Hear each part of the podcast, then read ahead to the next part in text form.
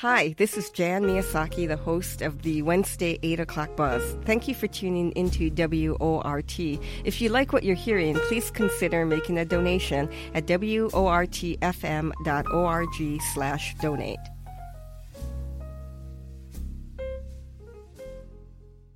Hassan El Tayyab is the Legislative Director for Middle East Policy and an advocacy organizer at the Friends Committee on National Legislation.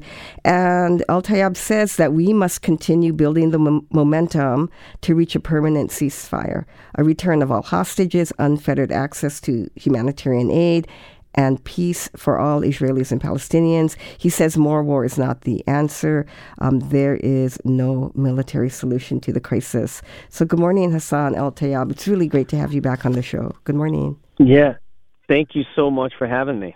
Hey, so you know, I, I, I want to first just talk about this this continuing sort of building um, of momentum. Can you just talk about um, the possibilities, right?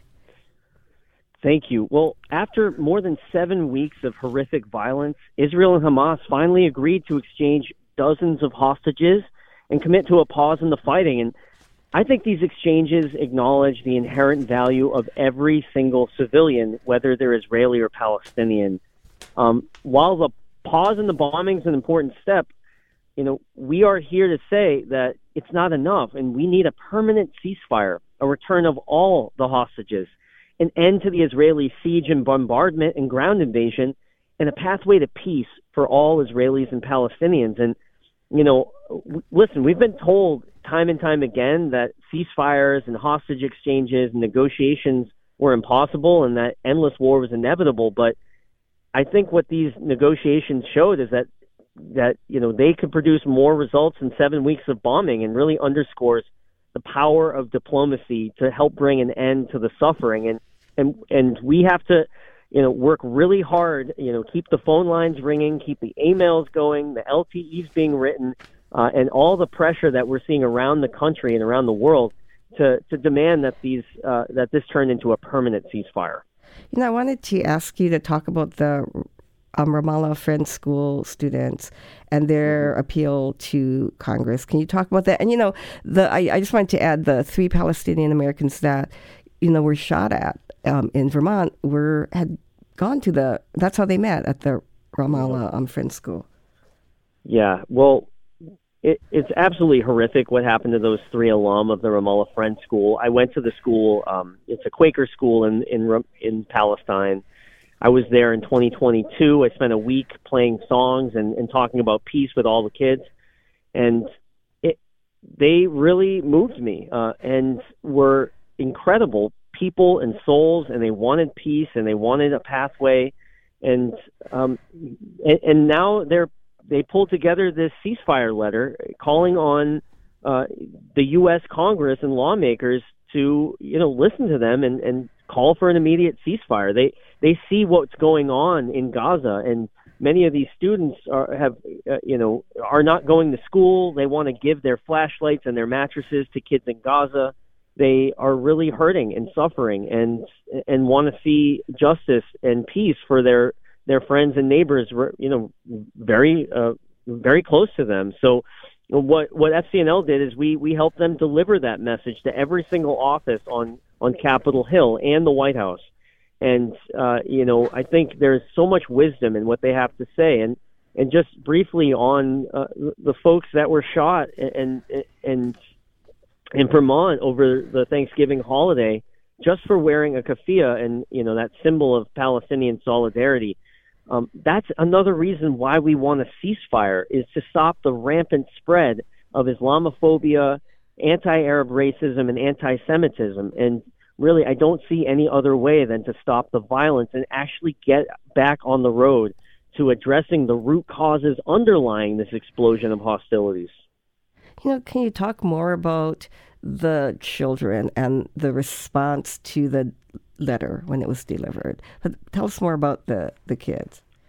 Yeah, so I mean, the you know, as far as the response to the letter, I mean, we're we're seeing it ac- across Capitol Hill. Um, you know, this is one uh, you know drop in an ocean of advocacy that's happening right now, an important drop.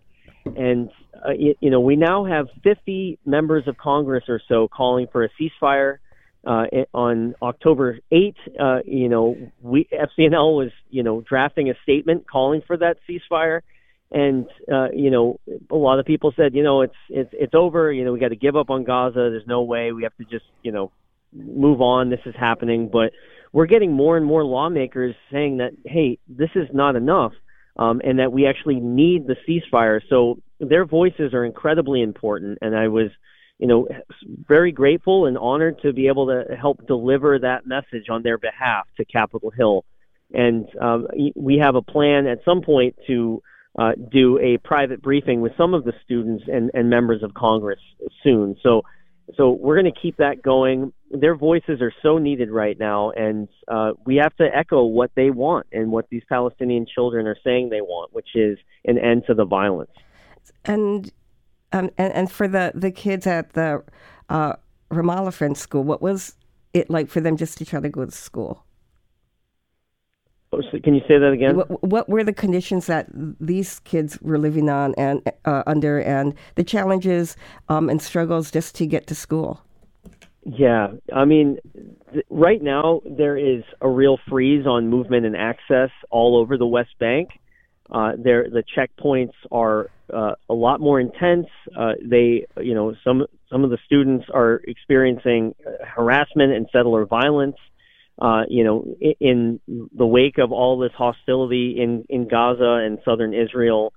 And they're scared. They're absolutely terrified. And yet still, you, you know, they are sending prayers. And, and I was getting uh, emails from the headmaster of the Ramallah Friends School that, um, that like they want to give their flashlight to kids in Gaza who don't have electricity or light. They want to give their mattresses to kids in Gaza that don't have uh, a place to sleep, that are sleeping outside in the rain as a result of uh, indiscriminate Israeli bombardment that have destroyed their their homes, forced them to leave the north and the south, and now there's even talk of Israel asking people to leave again. So they already asked a million Palestinians to leave the north, and now they're wanting to um, escalate their operations in the south and uh, asking people to leave yet again, which is absolutely unacceptable. So they're hurting. Um, and you know, and even last year, uh, I I could I could tell that this was completely unsustainable in April 2022. And, when I when I met them and spent about a week uh, staying at the school, and they told me about settler violence. They told me about home demolitions. They told me about uh, imprisonment of their peers, including Shadi Corey, who's under house arrest right now. Um, so yeah, they're scared. Uh, they, you know, a lot of even the faculty felt like there wasn't a lot of hope for for peace, and um, you know, and I think this explosion of violence we're seeing play out uh, is, you know, is underlying what it's, you know, giving what giving up on diplomacy means, and, and not actually addressing the root causes, but you know, we're here to say we're standing in solidarity with these students and and calling on the Biden administration and members of Congress to do everything they can, including, uh, you know, conditioning military aid if need be, uh, to, uh, you know, reach a permanent ceasefire. Can you say something about the foundational principles of the the Quaker school? Yeah. So, I mean, the the Quaker school is it's um, it's the old, one of the oldest schools in Palestine is about 150 years old, and uh, the the Quaker principles are that we need, uh, you know, there's the spirit of God in everybody, and the spirit uh, it means that we have to actually treat people equally. Uh, we have to make sure that you know we are respecting the human rights and dignity and self determination of all people, whether or not they're Israelis or Palestinians or whoever. And that's the foundational principles of the Ramallah Friend School. And, uh, you know, that's in the teaching, that's in the ethos, that's in the values of, of how they approach education. And their letter says, We turn to you, members of Congress, seeking a deeper understanding and meaningful, meaningful action um, on these, these critical issues, on these matters that weigh heavily on our young hearts and minds. The um, can people? What can listeners do to support this um, message? Well, absolutely. And I appreciate you giving me the opportunity to discuss this on the air with you. It's just absolutely critical we keep the momentum going and that we turn this temporary pause and hostage deal into a permanent and indefinite ceasefire. And, you know, a humanitarian pause followed by any bombardment is absolutely unacceptable. War, more, more war is not the answer. It never has been, and there's no military solution to the crisis. Uh, we have to turn the pause into a permanent ceasefire, and we do that by uh, continuing to press lawmakers. And we set up a, a site, fcnl.org backslash de-escalate, and folks can go on that link again, fcnl.org backslash de-escalate, and uh, send an email to their member of Congress, and, and their their representative, and two senators, and, and you know tell them very clearly that a permanent ceasefire is going to be needed to protect civilians in Gaza, including a million children. Permanent ceasefire will help aid workers alleviate the humanitarian crisis. Permanent ceasefire is going to help us get all the hostages home. It's going to also help us stop the spread of anti-Semitism and Islamophobia. And so we need everybody keeping the phones ringing every day if you want, uh, a couple times a day if you want um, and then make these emails uh, happen. And I really, again, appreciate all the solidarity that's happening around the country on this issue. So that's FCNL, Friends Committee on National Legislation, um, backslash de-escalate.